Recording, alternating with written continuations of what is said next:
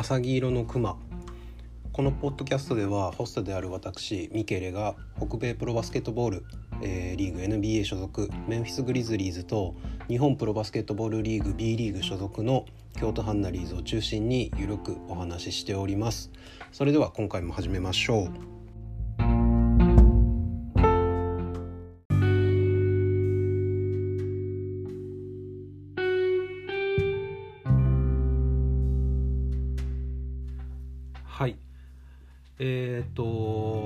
今週のね、えー、土曜日5日の日にですねまあ20時から、えー、まあ1ヶ月に1回恒例というか、えー、スピンオフ企画としてやっております、え、エリゴナイトの収録があるんですが、え、それに、まあ、先立ってというかね、え、ちょっとグリズリーズ周りもね、えー、前回聞いていただいた方ならわかるかなと思うんですけれどももう終盤になるとね、えー、3時間近く、えー、収録をやっていることもあってもうみんなね NBA 界隈の話は結構雑になってしまう部分もあるので一人でねやれる時に、えー、ちゃんとグリズリーズの話を発信しておかないとですねやっぱりかなり手薄な情報になってしまうので、えー、まあ今日ちょっと時間ができたので、えー、撮っているわけでございますで前回はおそらく11連勝しましたぐらいのところで更新してたはずなので、えー、ウルブズに勝って11連勝をしましたというふうなところで終わってたはずなんですが、えーと、次バックトゥバックのね金曜日1月14日の試合は、えー、残念ながら連勝が11で止まってしまいました。えー、ホームでダラス戦だったんですけれども、えー、この11連勝、まあ、12連勝に臨んだ試合ではあるんですが、えーと、この時ね年末この勝ち続けてる、えーと、期間11連勝の期間中って日程がすごく、えーときつかったのとバックトゥバックでの試合が結構多かったのもありましてえー、まあ、その加減でね、まあ、正直ちょっと調子側が最終的にあの足が止まってしまったっていうところはあると、えー、個人的には思ってます。まあ、スケジュールのことをね、まあ、いやいや言っても仕方はないんですけれども、えー、まあ、この辺ねどうしても日本と違ってアメリカっていう風なあのすごい広大な、えー、国の中をね行ったり来たりするっていうのはやっぱりそれだけでも選手に対しての負担は大きくなるんじゃないかなっていうふうに感じているところです。まあ、っていうところで、まあ、その始まり、まあ、連勝が止まったところで始まったのがいつかっていうところに遡るんですけれども、えー、12月の26日の日曜日のキングス戦から、えー、始まりました。でこのキングス戦がですね、えー、まあ、アウェーキングス。で次が back to back で、えー、12月27日の、えー、アウェーサンズ。えー、この2試合、えー、 back to back で、えー、まあまあアウェーでありましたと。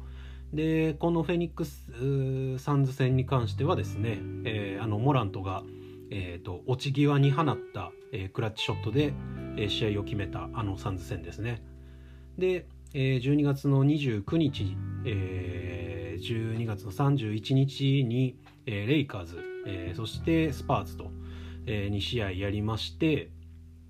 で、えっ、ー、と、年が明けまして、1月の3日にアウェーネッツ、えー、 back to back 1月の4日にキャブス。ね、これも結構ね、まあ、ネッツとやった後に、えー、またアウェーが続くっていうのもなかなかしんどい。しかも back to back でと。で、1日空きまして、1月の6日ピストンズホームですね。で、これが終わったら、えー、またしてもアウェーに飛びまして、えー、1月8日のクリッパーズ、えー、1月9日のレイカーズがこれもまたバックトゥバックでありましたと。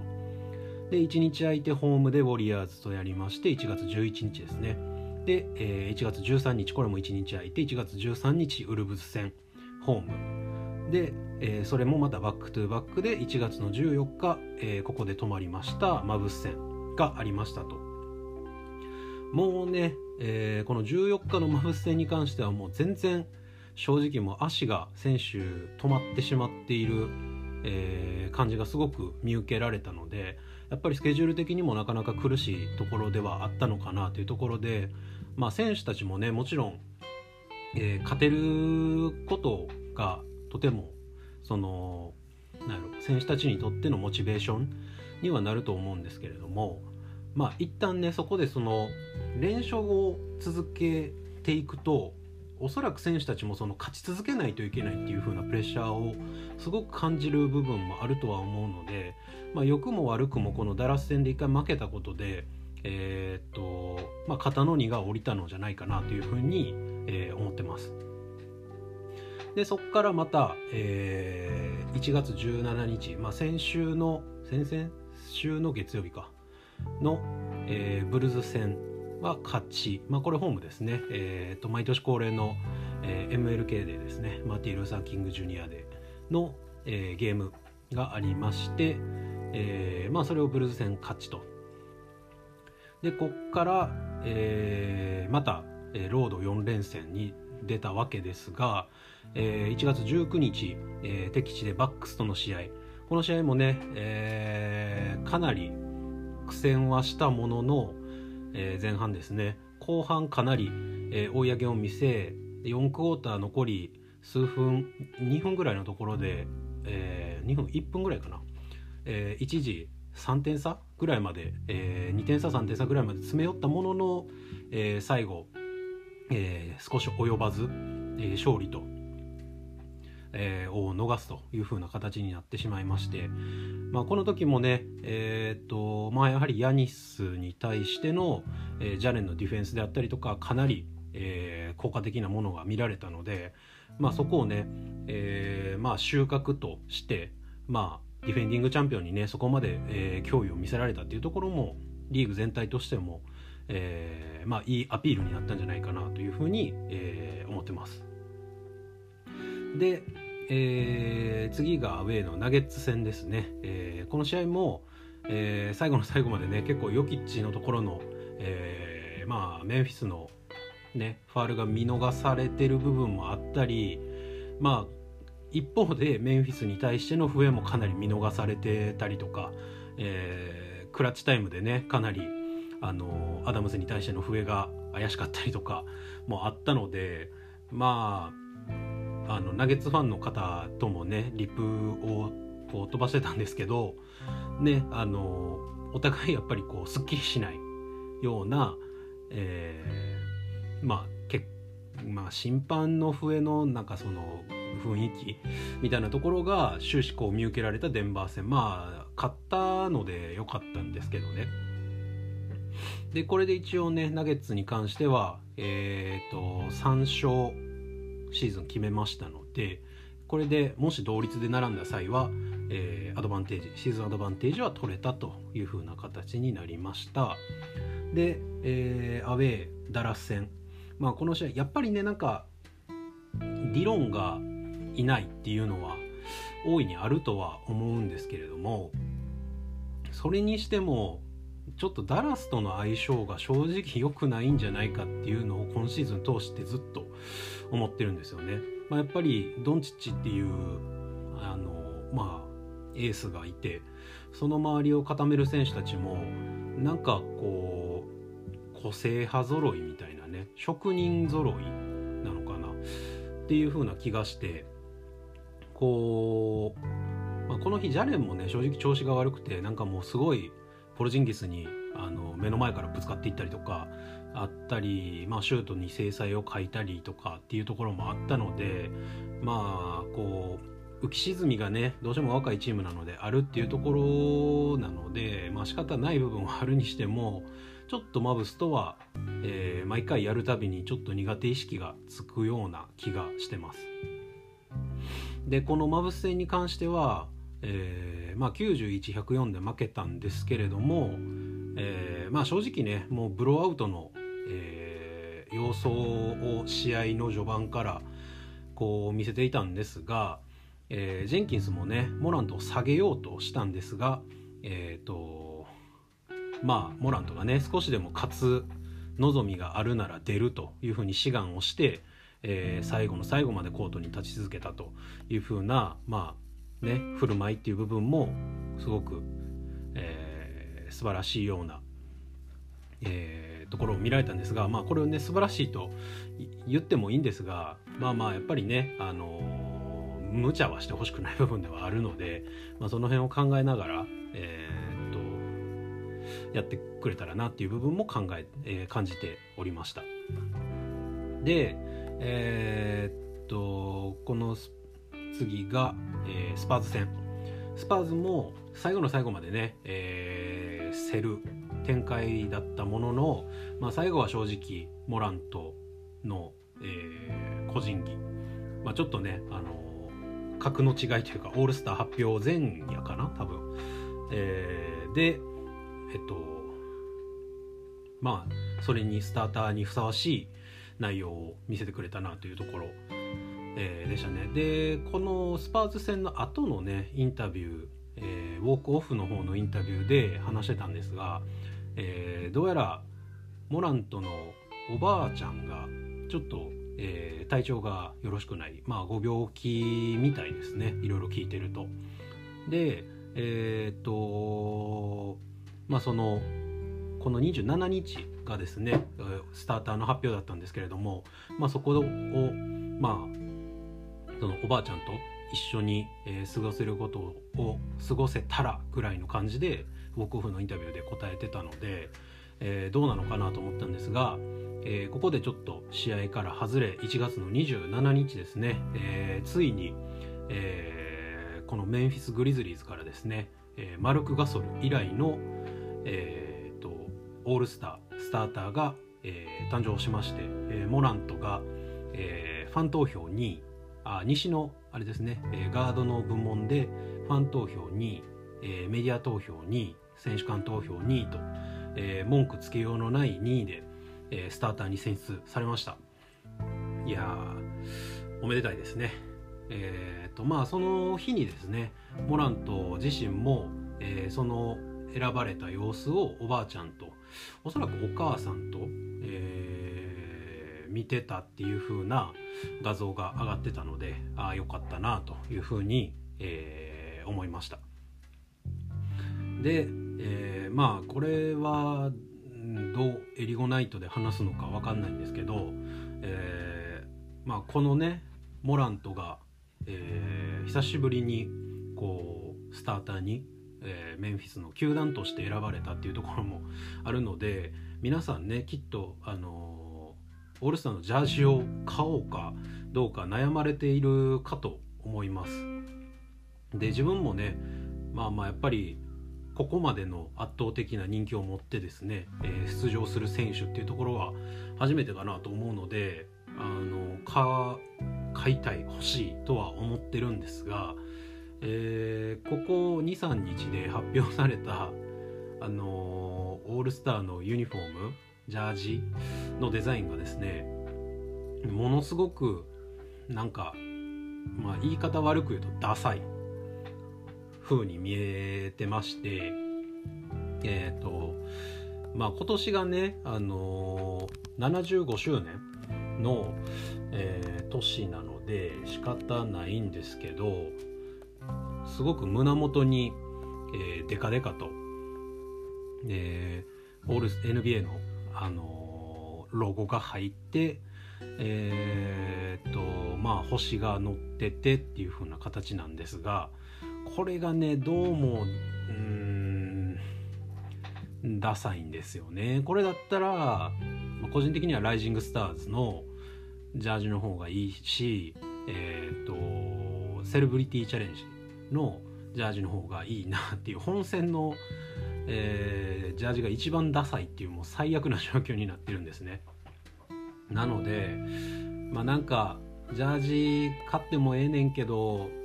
うんこれならなんかウォームアップのなんか上が出たらそっちの方がいいかなっていう風に、えー、感じてます。皆さんどうですかね？これあの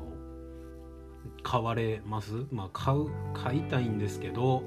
どうしようかなと、えー、僕は悩んでおります。はい。でえっ、ー、とね今年も、えー、ドラフト性が引き続きあると思うので、えっと、どうなるか分からないですけどおそらくレブロンと KD がドラフトするんで1どっちが1位でもなんかさ1巡目、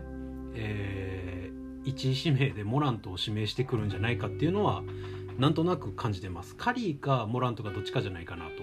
思ってます。まあこれはファンのあの期待も込めてですけど。はい。でまあオールスターが発表スターター発表がありまして、えー、その後ですね翌日のホームでのユタ戦、えー、これに関しては、えー、かなりシーズン序盤の方に、えー、この詐欺熊でも話してたとは思うんですけれども、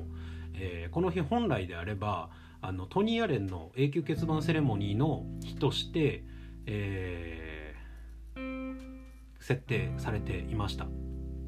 でえー、っとまあやっぱりね、今年は、まあ、去年から、えー、去年からというか、まあ、ジャズにコンリーがいて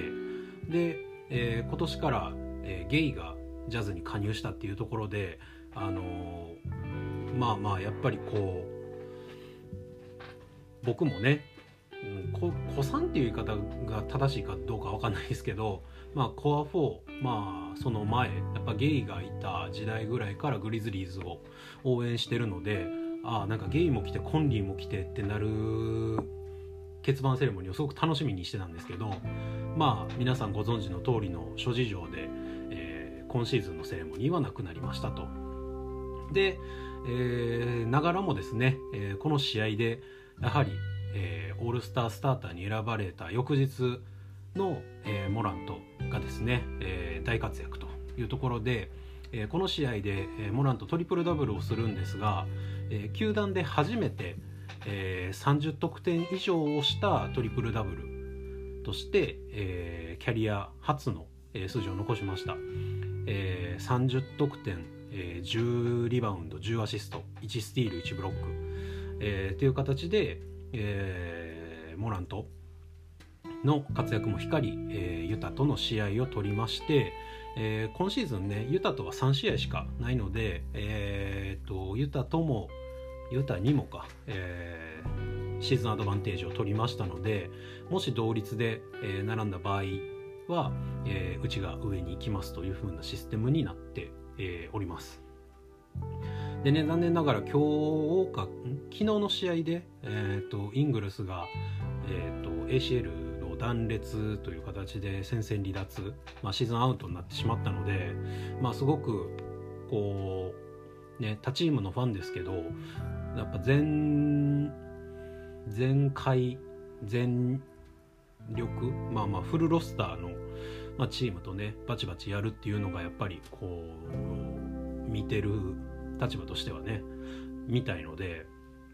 すごく残念だなというふうな気持ちでまあ早くねあの、まあ、無茶はせずとも帰ってこれることを、まあ、祈ってるというところです。はい、で、えー、土曜日の、えー、土曜日現地土曜日全部現地時間なんですけど、えー、アウェーでのウィザーズあホームかホームでのウィザーズ戦は、えー、20点差で勝利はしたものの、えー、っとまあまあちょっとこう課題が残るというかあのまあまあ20点差ついてるんでねいいまあ干渉っていう風な形には多分見られるかなと思うんですけどあのまあ、完璧にねもう前半はブローアウトして内側も全くあのこうリードを詰められることもなく勝てればベストだったんですけどまあね今年よくある前半話しても後半ある程度追いつかれる場面もあるところも分かってたんで、まあ、結局、まあ、最後ねクズマが下がるまでクズマにやられ続けてあの点差を縮められる場面もあったんで、まあ、そこをねどうにかこうチームとして打開できるような、えー、状況を作っていかないとまあ、いけないっていうところもこう課題として感じる部分もありました。し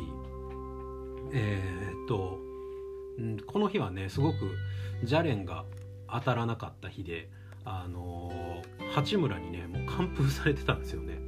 ちょっとあの、そこが個人的に気になって、まあ、この日10分の3で、まあ、32分の1フリースロー3の3で、えー、と10得点7リバウンド2アシスト2スティール2ブロック。っていうところでまあまあスタッツだけ見ればねあのサブスタッツはいいんですけどやっぱり確率見るとうんっていうところもあるんで、まあ、そこをねあのまあまあもの、えー、ジャレンもまあナンバー2のプレイヤーとしてね、えー、こうのし上がっていってほしい部分もあるのでそこをね期待して見ています。でえー、っと今日のシクサーズ戦はちょっと今バスケットボールリファレンスさんを見てたのでえー、っと少々お待ちください。えー、っと今日はえー、っとシクサーズアウェーでのシクサーズ戦だったんですがえ119対122でオーバータイムの末、えー、負けました、えー、まあね正直ここまでシュートが入らなくてまあよくオーバータイムまでもつれたなっていう風なところではあるんですが最後の最後ねえっ、とまあオーバータイムになる前のカウントクラッチタイムでのモラントのカウントのフリースローが決まっていれば勝ってたのかもしれないしえっ、とオーバータイムになって多分1分切ったか切るぐらいかのタイミングで、えっと、モラントがかなり早めにスリーを打って外したところで確かマキシーに、えー、逆速攻を食らってうんとまリードされたか追いつかれそうになったかの場面もあったんでまあそこを考えるとちょっと終盤の終盤でねやっぱりこう若さが出てしまったなっていう風なところで今日ね1試合通して、えーと、330分の6でうち5本ベインが決めてて1本だけジャレンが決めてるんですよね。で確かこのジャレンの1本も第1クォーターの10分ぐらいのところで1本決めただけでで残りの試合あまあ残りの試合時間全部ベインが決めてるだけど なかなか、えー、きつい展開。プラス、えーと、フリースローね、えー、1試合通して28分の19の67.9%ここもきつかった部分かなと。まあ本当シュート決めてたら絶対勝ってた試合だったんでね。まあもったいなかったなというところ。とあとねあのーオフェンスリバウンドをね今日えらい取られてたのでそこがでかかったなと思うんですけどあのドラモンド1人にオフェンスリバウンド10本も取られてるんですよね。まあ言うてアダムスも確か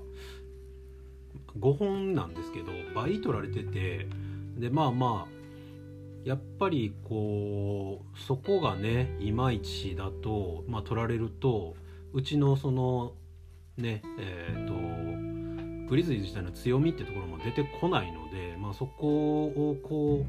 うどうしたもんかなっていうところでしたね。そこに対する答えが出せなかった部分も今日勝てなかったのが原因かなというふうに、えー、感じております。で、えーと、今日のこの試合で、えーとまあ、最後にね、えーと、とコーナーでザイヤが、えー、ドフリーになってたオーバータイムのところでになってたので、えー、モラントが、えー、最後の最後で、えー、自分で行くんじゃなくてそっちにパスを投げたんですよね。で多分若干それが、まあ、批判の的というか、まあ、ちょっとねこうザイアのシュートが今日も3が6の0で入ってないんであの、まあ、なぜそこに投げたのかみたいな、えー、記者のインタビューっていうかまあまあプレスのところであったみたいででそこでえー、とまあもし同じシチュエーションで自分がえー、とまあ同じシチュエーションでっていうかまあそのタイミングでまあなんでそこに投げたのかみたいなまあその判断をしたのはなぜかみたいなのを聞かれた時にいやいやザイヤを攻めるんじゃないと。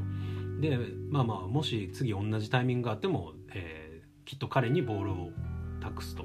いうふうな感じのことを言っててでまあ今日負けたのは正直そこに対して自分が今日9ターンオーバーをしてしまったから負けたんであって彼のシュートが入らなかったから負けたんじゃないみたいなコメントをしてて、えっとすごくねやっぱりこうキャプテンリーダーとしての素質を感じる部分もすごく感じられたしあとそのうんと何て言えばいいやろう。オールスターのスターターが決まった時にメンフィスの、えー公式がスターターに決まったタイミングで動画出したんですよね。えー、と今までのモラタのキャリアのハイライトみたいなとかインタビューのちょろっとしたこういうワンシーンを切り取ったみたいな。でその時の1年目からの顔つきの変わり具合がものすごいこう印象的で今でもねあの YouTube のメイス・グリズリーズの公式の YouTube チャンネルに載ってると思うんでまあ興味ある人見てほしいんですけど1年目からね結構やっぱり強気な姿勢は顔に出てるんですよ。ただでもまだそのチーム全体を巻き込んでどうこうみたいな顔つきには正直見えてない、えーまあ、一人のプレイヤーとしてものすごく自信があるっていうのは顔つきですごくわかるんですけど、えー、と2年目3年目っていう風な形でいろんなシーンが流れていくんですけど今年のねもうやっぱり勝ってるっていうチームの部分もバックグラウンドもあるんで、あのー、分かるんですけどみすごいね今年はめちゃくちゃ自信に満ち溢れた顔つきしてるんですよ。なんでもうやっぱりね、あのー勝利、まあ、勝ちっていうのがいかにこう選手としての、えー自信を深めることになってるのかっていうのが、えーすごく見て取れるので皆さんぜひね興味あれば、えー公式、えーまで見に行ってみてください。23分ぐらいの動画だったんでそんな見るのには時間かからないかなと思うのでぜひぜひ見てもらえたらなというふうに思います。で今日シクサーズ戦負けてしまったものの、えーベインは神でした、はい、でえーっと今日のシクサーズ戦からね、えーロード3連戦なんですがえーっと3日3日ですね、えー3日に、えー MSG でニックスとやりましてでちょっと日が空きましてえー、と日本時間こっちでいう6日の日曜日に、えーマジックとアウェーでやります。っていう風な形のアウェー3連戦が終わるとまた一旦ホームに帰ってクリッパーズとやって、えーまたアウェーにロードトリップ3連戦ですね、えーピストンズホーネッツペリカンズが終わって、えーまたホームに1試合だけ戻ってきて、えーブレイザーズでやってオールスターブレイクに入るという風な形ですね。でえーっとまあ多分ねこんなのは皆さんフォーマットとかは、えー流れてきてたりとかね他の、えーポッドキャスト等でも聞かれてると思うんで、えーあんまりね詳しく言ってもあれかもしれないんですけど今年の、えーライジングスターチャレンジのフォーマットが変わりましたというふうなところで、えーっと今までであればね1年目2年目の選手が、えー12名ずつ、えーまあ、ワールドと、えー USA に分かれてやっていましたが今年からはですねえーっとそれをおそらく撤廃しまして、えー、と1年目12名、まあ、ルーキー12名とソフォモア12名プラス、えー NBA の G リーグにあるイグナイトの選手4人が選ばれて、まあ、計28選手の中から4チーム決めて、えーリーグ戦みたいなのをするみたいです。で、えー試合はいずれも、えー、と最終目標得点、えーファイナルスコアを決めて、えーやると。で、えーっとまあ、今年は75点、まあ、75周年ってこともあって75点を決めたチームが勝ちというふうになっております。ん？違うな。えーっとあえー、と1回戦に関しては50点にあって、えー、と2回戦、まあ、決勝ですねは25点取った方が決まりというふうになってるみたいですでなんかクラッチチャレンジみたいなのも追加されるみたいでえー、となんかこうプレイオフの中で歴史的に残ってるえー、と場所からえー、とシュートを打つ。でそれがなんか、えー、そういうなんかクラッチチャレンジっていうのにやるみたいです。なんかよくわかんないんで個人的にはあの元々のルーキー VS ソフォーマーに戻してくれたらなと思ってますなんかねあのまあリーグとしてもいろいろこう盛り上げていかないといけないのは分かるんですけどもっとこうシンプルなオールスターでいいよっていう風な感じがしておりますで、えー、オールスターまでの日程ですがえーと、あさって2月3日に、えー、オールスターのリザーブが発表されます。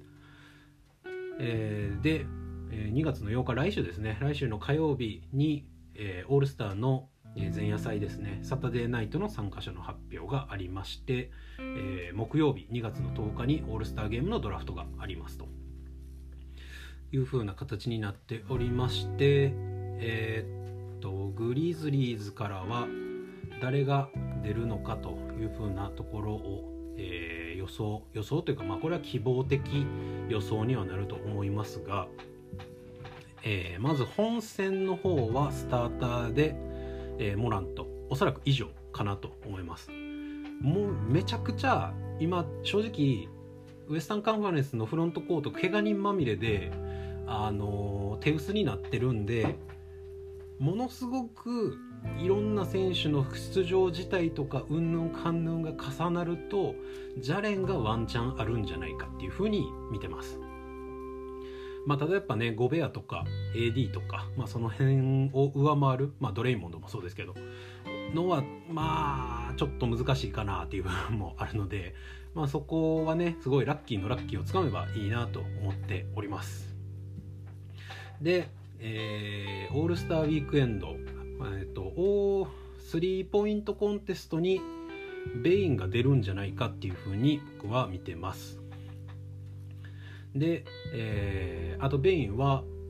えーと、さっき言ってたライジングスター2年目ですね。ライジングスターチャレンジにもまあ選ばれるでしょう正直、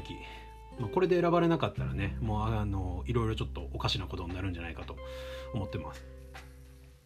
でスラムダンクコンテストねまあモランと出る出てほしいですけどうんどうかなと思います。なんか今年はねえっ、ー、と、ダンクで見せてるのがえっ、ー、とホーネッツのマイルス・ブリッジスとかなのでフォワードじゃなくてねあのガードのこうすごい迫力のあるダンクが正直見たいのでモラントはぜひ出てほしいなと思ってます。でえっ、とまあティルマンは今年出てないからおそらくライジングスターズには出れないんじゃないかなと思うんですけど滑り込みでザイーヤがもしかしたら、えー、ライジングスターに出るんじゃないかななんて思ってます。まあワールドとかやったらねアルダマ入ってたかもしれないですけど多分出てないからないでしょうね。はい。まあというところがグリズリーズ界隈ですがえっ、とまあもう一個だけ情報付け加えとくと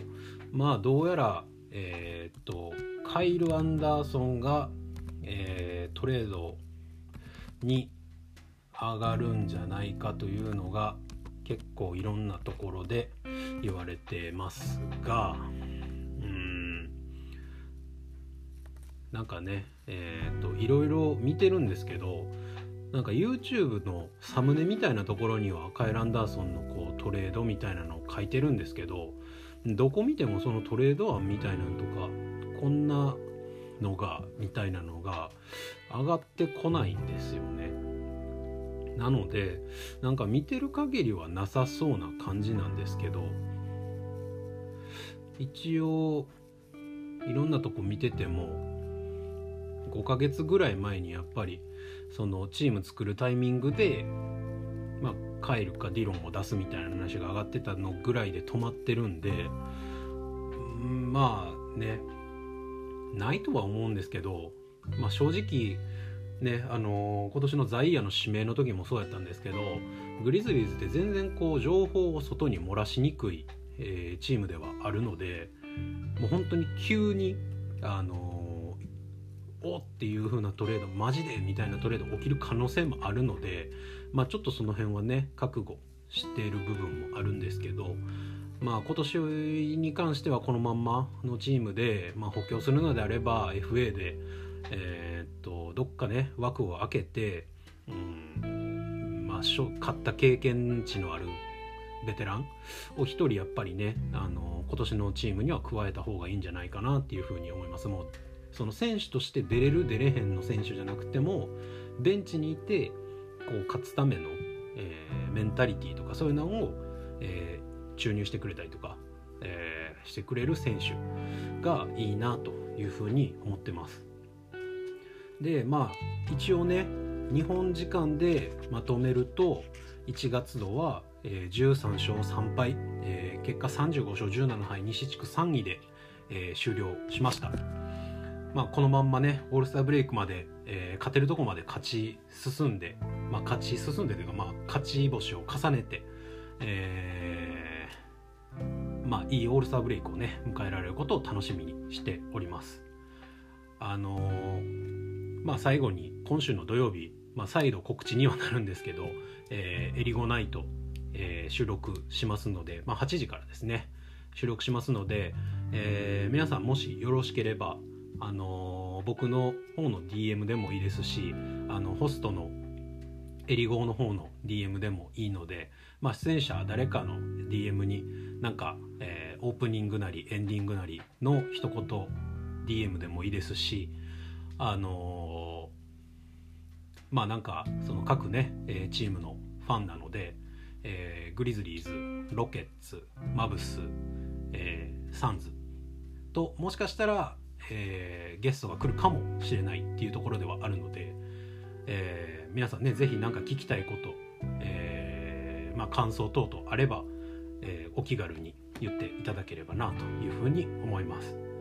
じゃあ、えなんだかんだねもう40分近く喋ってるんでこんなもんで今日は終了したいと思います。ではでは See you guys in the next one. バイバイ